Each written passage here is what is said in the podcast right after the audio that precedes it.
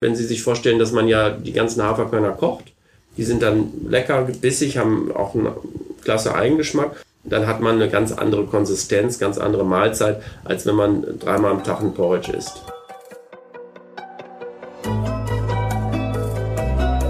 Forever Young, der Gesundheitspodcast vom Lanzerhof. Von und mit Nils Behrens. Das Haferkorn ist der Samen der Haferpflanze. Es handelt sich um eine Getreidekorn, das sowohl als Nahrungsmittel als auch zur Tierfütterung verwendet wird. Hafer ist eine der kultiviertesten Getreidearten und hat eine lange Geschichte als wichtige Nahrungsquelle in vielen Teilen der Welt. Mein heutiger Gast, Dr. Winfried Keuthage, ist Ernährungsmediziner und Diabetologe. Seine Praxis ist in Münster. Und sein Schwerpunkt ist das Thema Diabetes und Ernährungsmedizin. Wir haben Herrn Dr. Keuthage schon im Januar zu Gast gehabt, um über das Thema Abnehmen mit der Hawaii-Methode zu sprechen. Zur Erklärung für alle, die den Podcast nicht gehört haben, Hawaii ist die Abkürzung für Hafer und Eiweiß. Der Podcast ist bei euch so gut angekommen, dass wir beschlossen haben, ihn noch einmal bei uns einzuladen, um besonders das Thema Hafer weiter zu beleuchten. Und deswegen sage ich herzlich willkommen, Dr. Winfried Keuthage. Ja, hallo, danke für die Einladung. Ja, also Sie sind im Augenblick auf äh, Platz zwei der meistgehörten Folgen dieses Jahres. Also von daher, wer weiß, wenn jetzt äh, die Leute, also unsere HörerInnen, die diese Folge hören, vielleicht äh, rutschen sie noch mit dieser Folge auf Platz eins oder aber wir feuern noch mal die andere Folge, so dass sie es noch auf Platz eins schafft. Wir wollen mal sehen. Deswegen wollen wir einsteigen? Gern. Okay. Sie haben nämlich ein neues Buch herausgebracht, das große Haferkorn-Kochbuch. Wir alle kennen ja Haferflocken, da haben wir ja auch sehr stark im Zusammenhang mit der Hawaii-Methode drüber gesprochen, aber die Haferkörner sind uns ja doch eher unbekannt. Was glauben Sie, warum ist das so und äh, warum sind Haferkorn oder das Haferkorn eine so gute Alternative zu Haferflocken? Ja, die Haferflocken, die spielen natürlich eine große Rolle eigentlich äh, ja zu jeder Zeit. Aber ähm, beim äh, Schreiben des Buches, auch der, der ersten Bücher, ist äh, eben aufgefallen, äh, dass man auch die Haferkörner als Ganzes sehr gut verwenden kann für bestimmte Gerichte. Man kriegt einen ganz anderen Biss äh, ins Essen. Das sind ähm, sehr leckere äh, Nahrungsbestandteile.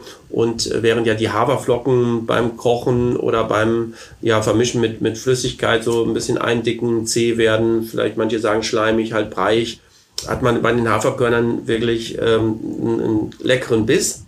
Und ähm, das ist uns eben aufgefallen und da sind äh, auch so das eine oder andere Rezept schon bei der Hawaii-Methode mit reingerutscht. Aber wir haben eben gemerkt, eigentlich geht fast jedes Gericht, äh, jedes Gericht, was mit Reis zum Beispiel geht, geht auch mit Haferkörnern. Man muss allerdings wissen, wie. Also beim Kochen sind da einige Tricks zu beachten. Haben Sie trotzdem eine Idee, woran es liegen könnte, dass das so in unserem Speiseplan in Vergessenheit geraten ist? Ja, tatsächlich hat das eine lange Tradition. Im, im Mittelalter wurden Haferkörner gekocht und auch bis zum Ersten Weltkrieg äh, gerade so der, das geschliffene Haferkorn, Haferreis nennt sich das, war sehr beliebt. Und ähm, ja, letztendlich äh, ist das eine Entwicklung des 20. Jahrhunderts. Die Industrialisierung auch in der Landwirtschaft hat Einzug gehalten und äh, andere Getreidesorten, vornehmlich eben Weizen und Roggen, sind sehr viel einfacher in der Kultivierung, im Anbau, wurden gezüchtet, sind sehr ertragreich, viel, viel günstiger gewesen zu der Zeit. Und äh, das ja, spielt sicherlich eine Rolle. Ähm, allerdings sind dann die gesundheitlichen Vorteile vom Hafer in Vergessenheit geraten. Hm. Also in Ihrem Kochbuch äh, geht, dreht es sich ja eigentlich in erster Linie jetzt alles um das Thema Haferkorn. Doch aus Hafer bzw. Haferkörnern wird ja eine Vielzahl von Produkten hergestellt. Können Sie uns vielleicht so eine kurze Übersicht geben der Produkte, die aus Hafer gewonnen werden? Ja, letztendlich ist ja das Haferkorn quasi die, die Mutter aller äh, Haferprodukte. Ähm, also der Klassiker sind die Haferflocken. Man kann die auch sehr gut selber machen. Ich habe das auch beschrieben in dem äh, Kochbuch, ähm, dass man einfach die Haferkörner in einer Walze selber zu Hause walzt. Muss man sich natürlich eine Walze für gut 100 Euro anschaffen. Dann kann man sich selber aus den Haferkörnern auch die Haferflocken selber walzen. Ja, und dann gibt es ähm, die, ähm, ja, auch ähm, die Haferkleie, die rausgewonnen werden. Das ist dann ohne den Mehlkörper eigentlich ähm, ja die beta-glucan-reichen Bestandteile, die dann zusammen ähm, in der Haferkleie sind. Dann kann man äh, das Korn mahlen, dann hat man das Hafermehl und aus diesem Mehl wiederum werden dann Cerealien gewonnen, also Frühstückssnacks oder eben auch ähm, verschiedene andere ähm, Riegel, ähm, dann letztendlich auch die Hafermilch. Äh, alles letztendlich geht aufs Haferkorn zurück. Aber interessant, wenn ich jetzt äh, mir im Supermarkt meine Haferflocken kaufe, dann unterscheidet man ja immer so grob, äh, ich glaube grob, Grobblatt und Feinblatt heißt es ja. dann immer offiziell. Das heißt aber beides Mal ist es einfach das gleiche Korn, nur anders verarbeitet. Äh, genau richtig, also man äh, nimmt äh, große Körner, walzt die, dann hat man die großflockigen und wenn man kleine Körner nimmt oder teilweise auch ähm, einfach teilt, dann, dann ähm, walzt, dann hat man kleine äh, flockige Haferflocken. Das ist also dasselbe im Grunde genommen. Ich bin ja wirklich seit unserem Gespräch auch ein großer Fan wieder des Porridge geworden, weil ich einfach finde, dass es so wahnsinnig lange satt hält. Das heißt also, bei mir ist es meistens immer so, dass ich versuche dann irgendwie so ein bisschen diese 14 bis 16 Stunden Fastenzeit einzuhalten, so dass ich dann idealerweise dann nur erst so gegen 10, 11 dann irgendwie ähm, zum, zum in Frühstücken in Anführungsstrichen komme und dann bin ich immer total begeistert, dass ich danach dann eigentlich über Stunden satt bin. Was glauben Sie, woran liegt das? Auch das ist gut zu erklären. Ähm, die, ähm, die, der Hafer hat eben auch Bestandteile, ähm, die dazu führen, dass es beim Erhitzen oder in Zusammenhang mit Wasserflüssigkeit quillt. Und äh, das ähm, geht sozusagen im, da, im Magen schon auf und äh, sorgt für eine längere Magenverweildauer. Ähm, das sind ähm, auch zum Gutteil die Ballaststoffe und ähm, also es gibt eben kaum ein oder gar kein ballaststoffreicheres äh, Lebensmittel. Äh, Haferflocken und auch Haferkörner natürlich sind von Natur aus äh, vollwertig, äh, werden also aus dem ganzen Korn gemacht und dieser hohe Ballaststoffanteil sorgt für Sättigung. Durch Studien, die die gesundheitsfördernden Effekte von Hafer jetzt auch belegen, ist der Hafer zum heimischen Superfood, ja muss man wirklich sagen, avanciert. Und er hat ja eine blutzuckerregulierende und eine cholesterinsenkende Wirkung. Deswegen setzen ihn Sie ja gerade als Diabetologe auch so viel ein. Er wurde 2017 als Arzneipflanze des Jahres gekürt. Ich finde alleine, dass so etwas, ähm, ich sage jetzt mal so Normales im Alltag wie äh, Hafer zu einer Arzneipflanze wird, total äh, faszinierend. Können Sie uns noch mehr über diese gesundheitsfördernden Eigenschaften berichten? Ja, also diese ähm, Erkenntnisse, die, die, mehren sich auch. Also gerade in den letzten fünf Jahren hat nochmal die äh, internationale Forschung zum Thema Hafer ähm, enorm an Dynamik gewonnen. Äh, es gibt wirklich sehr viele Publikationen, übrigens nicht nur äh, schwerpunktmäßig in Deutschland, wo ja Hafertage irgendwie herkommen oder Hafer ja auch sehr beliebt ist, sondern es ist wirklich weltweit. Äh, dieses Phänomen, dass da klinische Studien entstehen und äh, der Fokus oder der, das Hauptaugenmerk geht auf das Beta-Glucan. Das ist ein löslicher Ballaststoff, äh, der in dieser spezifischen Art nur im Hafer vorkommt. Und ähm, an dem wird also ein Großteil äh, der Wirkungen festgemacht. Also zum Beispiel für das Hafer-Beta-Glucan gibt es sogenannte Health Claims auch. Die sind von der Euro Europäischen äh, Kommission zugelassen aufgrund der eindeutigen und nachgewiesenen Studienlage. Und äh, deswegen darf man auch mit bestimmten Haferprodukten werben, wenn die Kriterien erfüllen. Und dann darf man auf das Produkt auch eben ähm, verwenden. Die, die Betitelung senkt den Cholesterinspiegel oder sorgt für eine geringere äh, Zuckerantwort nach einer Kohlenhydratmahlzeit. Das kann ich nur bestätigen. Also ich esse eigentlich seit Jahresbeginn gar keinen Zucker mehr und habe auch gar keinen Bedarf mehr, was ich ehrlich gesagt tatsächlich auf das Thema Hafer zurückführe. Ich habe zwei Hafertage mal tatsächlich so voll durchgeführt, da komme ich gleich aber nochmal drauf. Mhm. Und äh, seitdem ist, ist es einfach wirklich so wie, wie weg. Also das Thema, Thema Zucker spielt für mich tatsächlich wirklich keine Rolle mehr, was ich tatsächlich auf das Thema Beta-Glucan zurückführe. Ich möchte aber trotzdem nochmal, bevor wir auf die Hafertage gehen, einmal kurz noch äh, auf das Thema der Antioxidantien eingehen, weil auch da hat der Hafer ja recht eigene, also ich, ich kann sie nicht richtig aussprechen, aber vielleicht können Sie mir ja helfen. Naja, ich auch nicht, wenn ich ehrlich bin. Aber also das sind sekundäre Pflanzenstoffe. Es gibt ähm, bereits jetzt nachgewiesen mindestens 113. Wahrscheinlich, wie gesagt, kommen noch einige dazu, aber so viel wissen wir im Moment. Und da sind halt die Polyphenole zu nennen, ähm, die eben auch häufig ähm, auch in anderen Produkten sind, aber auch die Flavonoide. Und etwas, was nur eben typisch für Hafer ist, äh, das ist das Ef, äh, Efenantramide also auch ein sekundärer Pflanzenstoff, der vor allen Dingen sehr stark antioxidativ wirkt. Denn wir haben also beim Hafer ähm, oder beim Beta-Glucan auch äh, Wirkungen, die in Richtung Darmgesundheit sehr stark gehen und auch äh, antientzündlich und antikarzinogen, also gegen Krebs möglicherweise wirkend. Ähm, aber das ist eben natürlich äh, im Moment noch äh, Gegenstand von klinischen Studien. Aber wirklich ja fantastisch. Also man muss ja wirklich so sagen, wenn ich das immer so, ich glaube, als dieses ganze Thema Superfood so aufkam, hatte man dann immer so was wie Chiasamen mhm. oder Goji-Beeren oder Acai Bowl oder keine Ahnung was. Mhm. Und äh, alles kommt ja von sehr, sehr weit weg. Ja. So, also alle drei Sachen, die ich gerade gerade aufgeführt habe. Und ich meine, den guten alten Hafer, den, also da habe ich als Kind schon in den Feldern gespielt, habe ich immer Ärger vom Bauer bekommen, aber, mhm. aber nichtsdestotrotz, mhm. also da weiß ich einfach, wie heimisch der ist ja. und äh, auch wie, wie, wie, wie sehr er sticht. Also mich sticht der Hafer, kommt ja auch nicht irgendwo her. Also wenn man mal tatsächlich mhm. durch so ein Haferfeld gelaufen ist, dann merkt man das äh, auch äh, am, am Körper als Kind.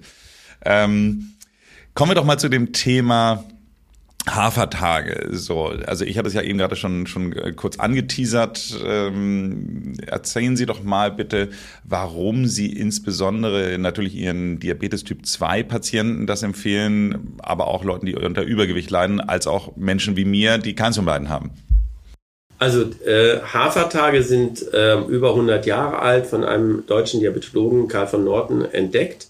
Und das war eher zufällige Erkenntnis, äh, weil damals konnte man Diabetes noch nicht äh, wirklich behandeln. Jedenfalls hatte man kein Insulin, keine äh, Medikamente und die einzige Therapie bestand eben in einer Ernährungstherapie und die bestand in der Regel aus möglichst wenig Kohlenhydraten. Ähm, und ähm, da waren dann eben die Haferflocken eigentlich ja auch kohlenhydrathaltig, eigentlich im ersten Moment überraschend, dass sie statt den Zucker erhöhen, den Zucker dann ähm, bei diesen Menschen mit Diabetes erniedrigt haben. Und daraus wurde dann eben immer mehr ein Konzept, was sich auch jetzt ins 20. Äh, Jahrhundert gerettet hat und ins 21. besser gesagt. Und wir haben ähm, allerdings Modifikationen dieser äh, ursprünglichen sehr äh, puristischen äh, Form und wir erlauben jetzt Beeren, Nüsse, Gemüse auch äh, zu kombinieren mit diesen drei Hafermahlzeiten am Tag. Allerdings ähm, sind da auch klinische Studien inzwischen äh, hinzugekommen. Äh, wenn man zwei oder besser drei äh, Hafertage einhält, wo man nichts anderes isst als Hafer plus eben diese drei äh, Bestandteile in, in kleinen Mengen, nochmal Nüsse, Beeren, Früchte und Gemüse, dann hat man einen blutzuckersenkenden Effekt über mehrere Wochen und äh, das ist das Konzept der Hafertage. Genauso habe ich es gemacht. Also bei mir war es wirklich so, ich habe zwei Tage gemacht und ähm, danach ist dann wirklich so, wenn man das sonst so kennt, dass man sehr häufig immer so Zuckerjeeper hat, mhm. dann, also so auf, auf echten Zucker, sag ich mal, auf mhm. Sweets, dass das wirklich extrem gut weggeht. Also ich, weil man, man ist wirklich überrascht, wie gut es weggeht. Sie haben in Ihrem Buch jetzt ja die Hafertage insofern modifiziert, weil die Hafertage sind ja klassischerweise dann eher mit Haferflocken gewesen. So mhm. haben wir ja auch im Januar drüber gesprochen. Äh, bei Ihnen gibt's natürlich jetzt passend zum Haferkorn-Kochbuch auch die Haferkorn Tage, wenn man sie so nennen will, oder? Ja, genau, so, so nenne ich sie und nach meiner Kenntnis ist das äh, auch neu, äh, die, dieser Name und das Konzept. Ähm, das liegt natürlich an, an der Tatsache, dass diese Hafermahlzeiten so mit Haferflocken auf alle Fälle sättigen, so wie Sie es auch selber beschrieben und gemerkt haben, erstaunlich gut sättigen. Man hat etwa 1200 Kalorien am Tag, ist, ist aber gut satt. Ähm, aber wenn man ehrlich ist, ist die Varia sind die Varianten begrenzt. Also es schmeckt äh, ja, dann schon eintönig. Äh, und deswegen tatsächlich machen unsere Patienten das nicht so häufig, wie, wie wir es eigentlich äh, wünschen. Und äh, da haben wir aber jetzt die Erfahrung gemacht, dass die Haferkorntage da einfach nochmal Abwechslung äh, in den Speiseplan bringen, auch an diesen Hafertagen. Ähm, und ähm, wenn Sie sich vorstellen, dass man ja die ganzen Haferkörner kocht, die sind dann lecker, bissig, haben auch einen klasse Eigengeschmack und das mit einer Gemüsesuppe zum Beispiel kombiniert, was ja bei dem Konzept der modifizierten Hafertage auch äh, erlaubt ist, dann hat man eine ganz andere Konsistenz, ganz andere Mahlzeit, als wenn man dreimal am Tag ein Porridge isst. Also ich finde alleine die Tatsache, was Sie schon sagen, also wenn man, ich hatte es äh, bei mir in meinen Hafertagen dann im Januar hatte ich so gemacht, dass ich morgens eben, wie Sie sagen, die Beeren dazu genommen habe, aber mit Wasser aufgekocht, dann mittags auch mit Wasser aufgekocht und dafür dann die Nüsse dazu, um so ein bisschen eine Varianz reinzubringen und abends dann wirklich mit Brühe aufgekocht und da muss man wirklich sagen, es ist ja eine ganz andere Mahlzeit. Wenn ich mir das jetzt vorstelle, auch noch mit Haferkörnern statt mhm. Haferflocken, dann hat man ja wirklich nochmal eine extreme Varianz. Ähm, darum geht's ja in erster Linie auch in Ihrem Kochbuch, worauf ich aber gleich nochmal gern eingehen würde. Ich habe in Ihrem Buch nämlich auch noch gelesen, dass sich Hafer sogar positiv auf unser Immunsystem auswirkt. Warum ist das denn so? Gut, letztendlich ähm, ist das auch ähm, noch Gegenstand der, der Forschung. Auch da äh, werden wahrscheinlich die sekundären Pflanzenstoffe da eine Schlüsselrolle spielen Und ähm, wir sind aber, wie gesagt, noch am Anfang der Forschung. Ähm, bei so einem Naturprodukt ähm, sind ja traditionell vielleicht die Industrie, die sonst Medikamente entwickelt, nicht so an erster Stelle, aber es gibt genug Forscher, die sich inzwischen diesem Thema ähm, annehmen und wahrscheinlich spielt auch Beta-Glucan da eine Schlüsselrolle. Okay. Sagen Sie, ist Hafer eigentlich glutenfrei? Also per Definition ist äh, zunächst einmal das Haferkorn der Hafer glutenfrei.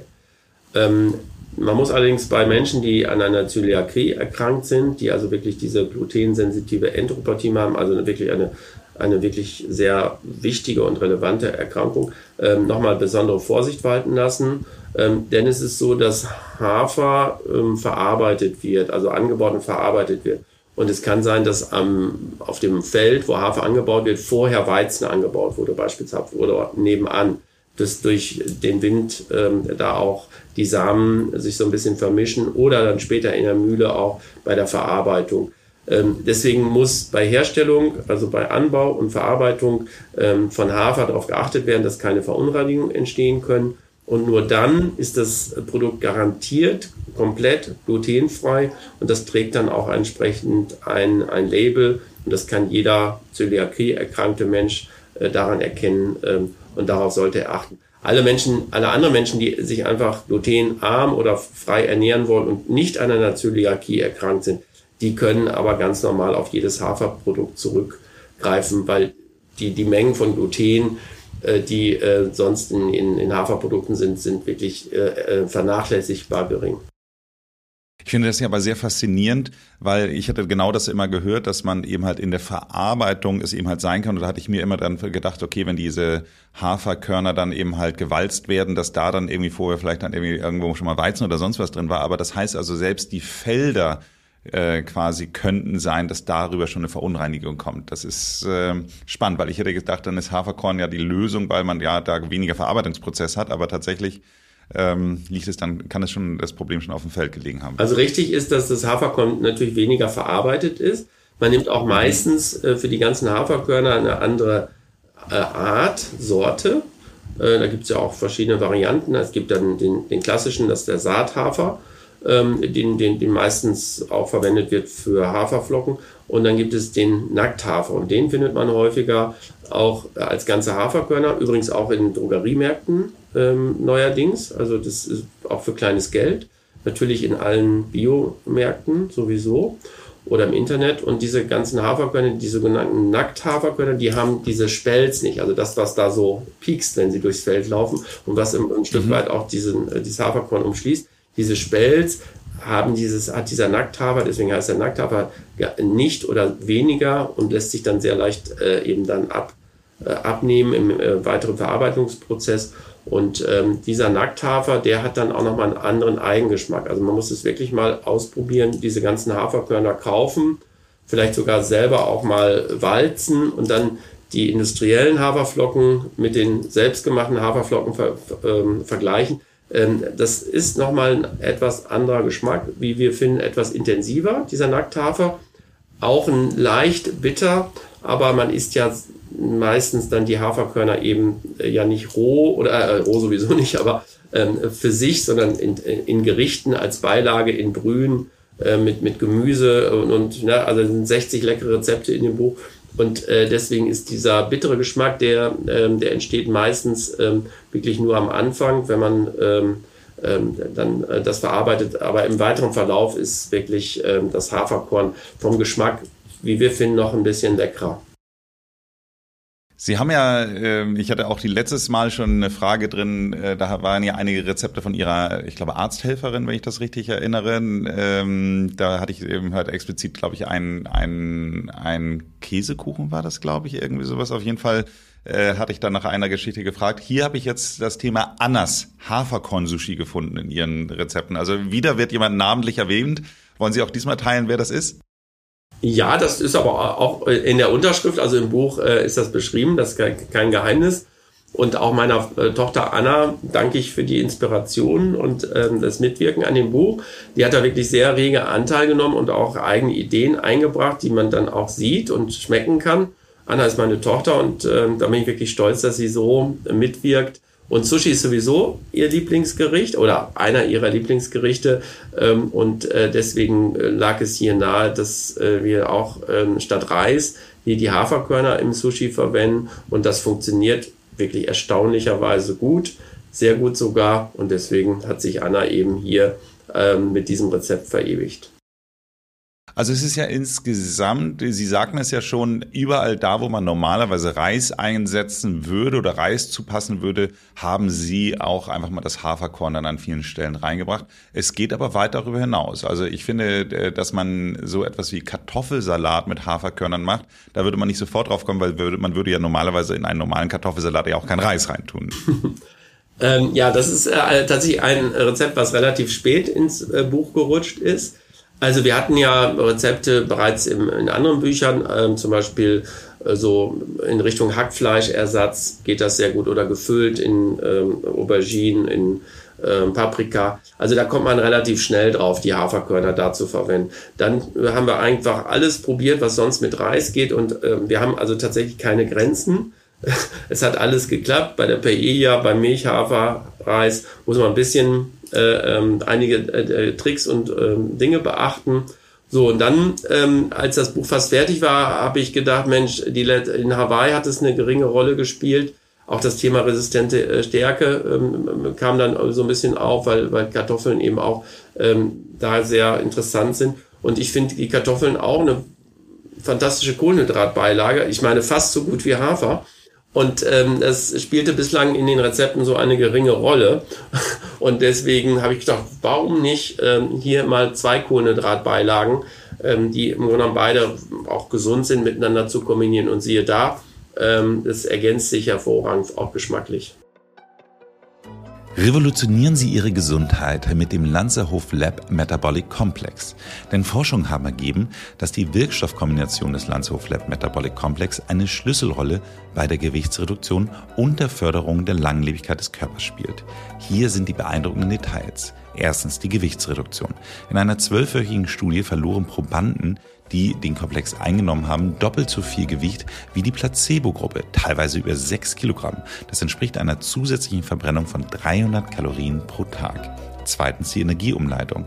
Dieses innovative Produkt beeinflusst das Energy Sensing des Körpers, indem es verhindert, dass Energie in Fett umgewandelt wird. Stattdessen leitet es die Energie zur Nutzung in die Muskulatur um. Ein wahrer Gamechanger für ihre Gesundheit und ihre Fitness. Drittens die Sirtuinaktivierung.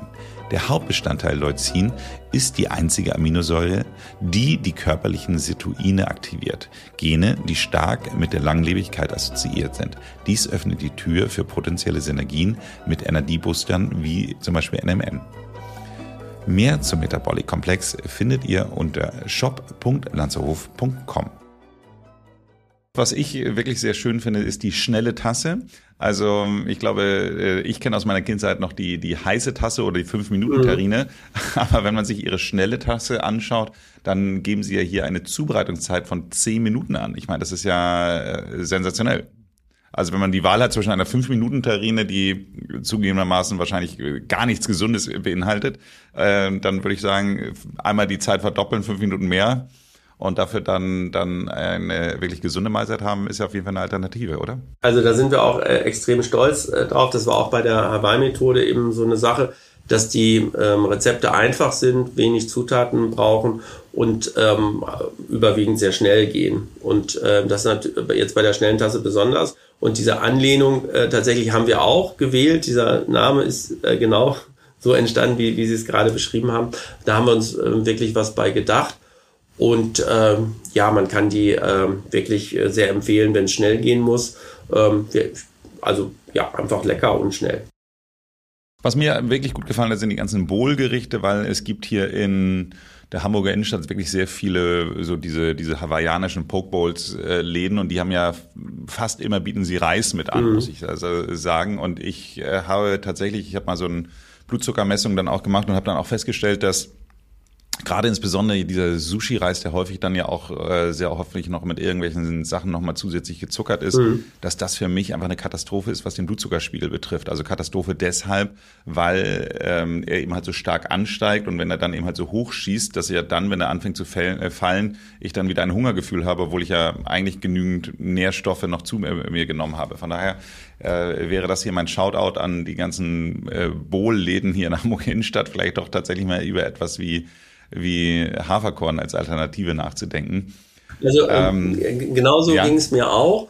Und ähm, man, man kann sich jetzt in einem Bowl mit, mit Haferflocken, also ich kann mir das gerade irgendwie nicht, konnte mir das nie, nie vorstellen, deswegen war das ja auch in, in der Hawaii-Methode ähm, überhaupt kein Thema. Aber die Bowl ist ein absoluter Trend und ist so ein bisschen Mode geworden. Und es gibt äh, ja auch eine kleine ähm, Kette, der Haferkater in einigen großen Städten vertreten und die hatten auch mit Porridge angefangen und die haben jetzt schon seit einiger Zeit auch Bowl-Gerichte und die nehmen da den Haferreis ähm, und äh, ja, da kann man auch äh, quasi das mal ausprobieren. Haferreis übrigens ist äh, auch eine sehr interessante Modifikation des Haferkorns. Im Grunde genommen hat man das ganze Haferkorn und es wird beschliffen. Dadurch werden Teile der Randschichten abgetragen und das führt vor allen Dingen dazu, dass die Kochzeit ähm, sehr stark sinkt und äh, dass ähm, das gekochte Haferreis ähm, eben auch ein bisschen ähm, ja, weniger äh, Biss hat. Aber äh, das kann man letztendlich mit Haferkörnern auch erreichen. Man muss sie nur lange genug äh, kochen. Äh? Also das kennt man von Nudeln. Nudeln zum Beispiel gibt's al dente. Ne? Meine Tochter liebt al dente. Aber äh, viele möchten die Nudeln richtig durchgekocht haben. Also und so ist es mit dem Haferkorn auch. Also wenn man sich vorstellt, irgendwie so, so ein hartes Korn zu beißen, vergessen Sie es, kochen Sie es so genau so lange, wie, wie es Ihnen schmeckt und müssen einfach mal ausprobieren, welche Kochzeit für Sie ideal ist und dann haben Sie die, die Konsistenz, die Sie sich wünschen. Sie gehen ja in Ihrem Buch auch, haben Sie einmal ein Kapitel generell unter, äh, das heißt so die unterschätzten Getreidearten, haben Sie Gerste, Dinkel und Hirse erwähnt und äh, in dem Zusammenhang äh, meine Frage auch, Vielleicht können Sie uns dazu noch was erzählen und mhm. was ist eigentlich Grünkern? Also ich fand es ähm, in der Recherche extrem äh, faszinierend, wie lange äh, Getreide eben auch Tradition hat bei uns in Mitteleuropa. Also zum Beispiel äh, das Gerste, das Gerstenkorn ist äh, das älteste kultivierte Getreide weltweit überhaupt. Ähm, das geht auf äh, 10.000 Jahre zurück. Ähm, und ähm, dann hat es eben äh, auch als Wildform. Hafer ist auch früher als Wildform ähm, eben typisch gewesen, hat, wurde später kultiviert. Und, und diese Getreidesorten waren in der Antike teilweise bereits sehr beliebt und auch ähm, in Teilen auch im Mittelalter, in Mitteleuropa. Also zum Beispiel die Hirse kennt man aus dem Buch der Gebrüder Grimm als sehr sättigenden Hirsebrei. Ne, das war damals aber das, das Essen der armen Leute, ja, halt mit, mit wenig Aufwand sehr satt geworden. Ich meine, das ist das, was wir heute auch brauchen und übrigens auch glutenfrei. Also hier ist es ist ein spannendes äh, Getreide, was ich unbedingt in diesem Buch auch unterbringen wollte, weil ich habe gemerkt, da, da, da gibt es kein Buch zu, da gibt's, es gibt kein Hirsebuch, Kochbuch. So, also habe ich gedacht, dann mache ich aus dem Hafer ähm, gleich noch ein Hirse und ein Dinkel und ein Gerstenkochbuch.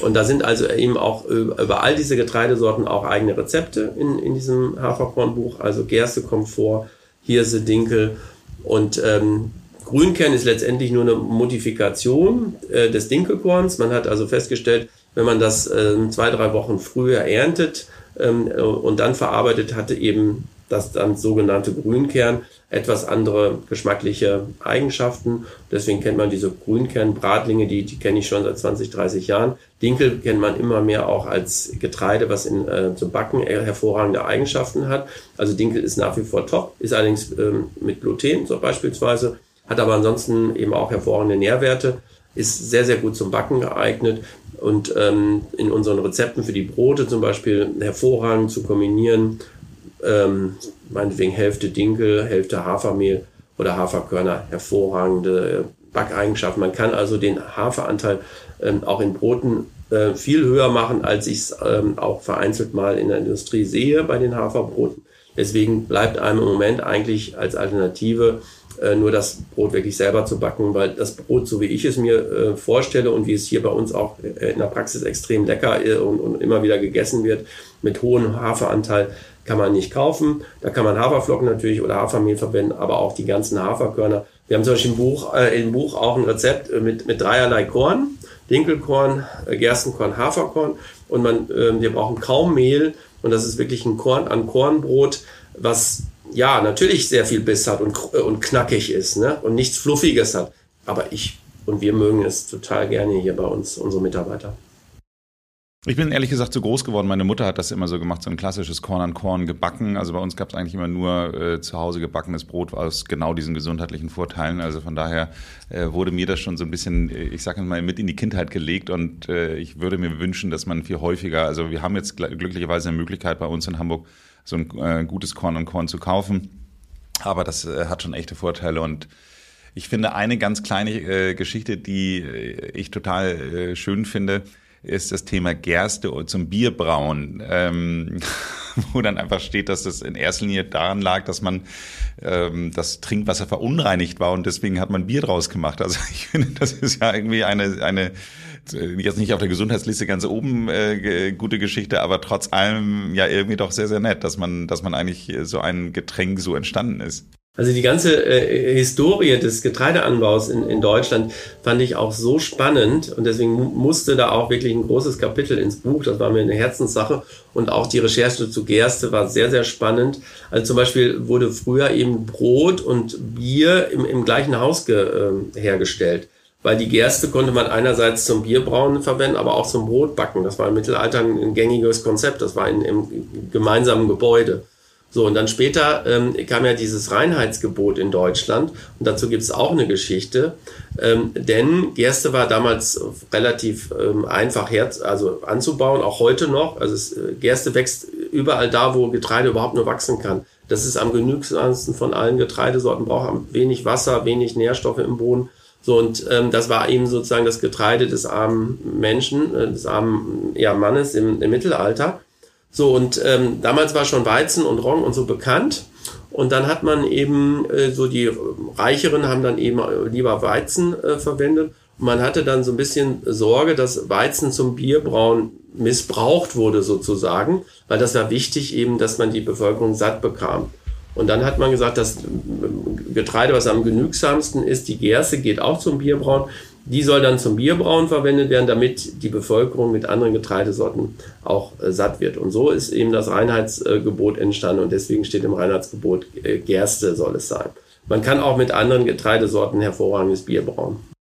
Ja, ja, ja, ich glaube, äh, das, das äh, Corona-Bier äh, ist, glaube ich, tatsächlich mit Mais äh, gemacht. Also von mhm. daher, mhm. das äh, ist tatsächlich so, also auch das ist ja noch nicht mal, ein, ich weiß gar nicht, ob es ein richtiges Getreide ist oder ein Pseudogetreide, aber auf jeden Fall ähm, sieht man ja eindeutig, dass die Varianz da schon irgendwie groß ist.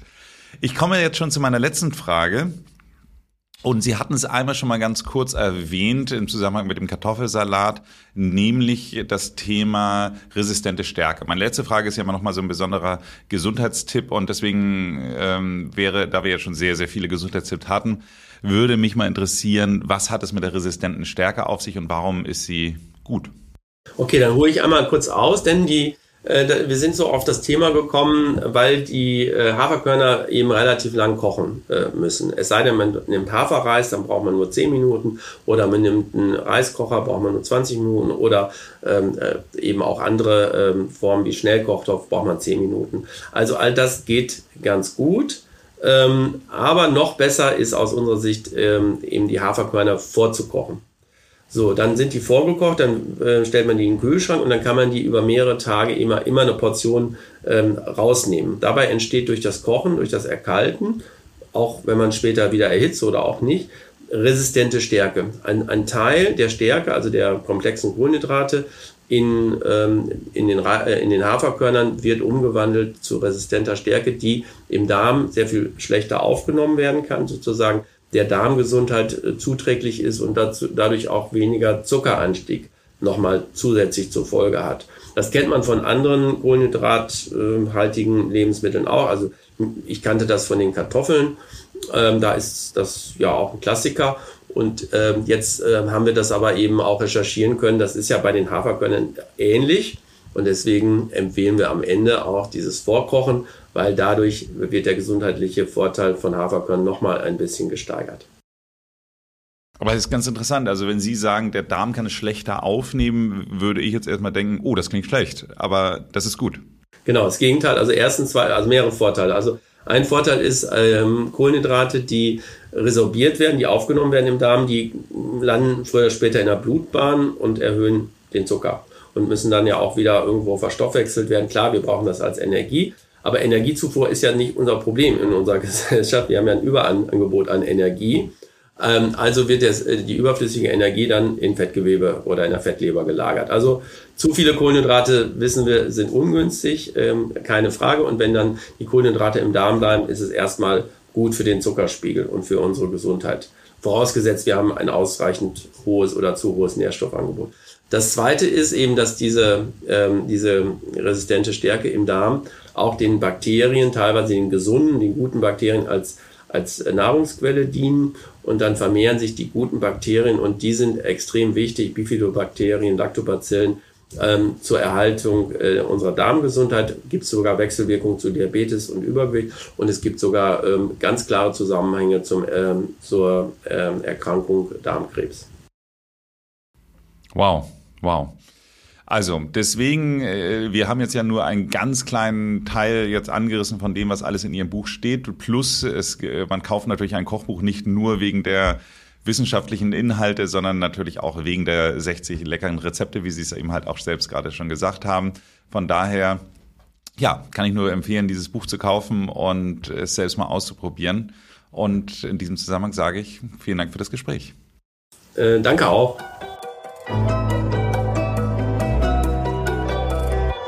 Meine persönliche Frage, essen Sie jetzt aktuell lieber Haferflocken oder Haferkörner, nachdem Sie sich jetzt so intensiv mit beschäftigt haben?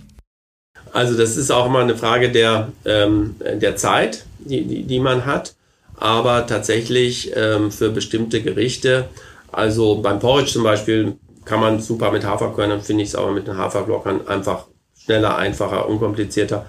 Aber wenn ich an die Kotbula denke, das ist eins meiner äh, absoluten Lieblingsgerichte, ähm, das geht eigentlich viel, viel besser mit Körnern. Also ich, im Moment bin ich eher äh, bei den Haferkörnern. Wenn euch diese Folge gefallen hat, dann hört euch doch auch mal die andere Folge mit Dr. Winfried Kreuthage an. Das ist die Folge Nummer 169, Abnehmen mit der Hawaii-Methode. Und so viel kann ich schon mal dazu sagen, mit der Pizza Hawaii hat es mit Sicherheit nichts zu tun. Abonniert diesen Podcast, damit ihr keine Folge verpasst. Ansonsten macht es gut und bleibt jung.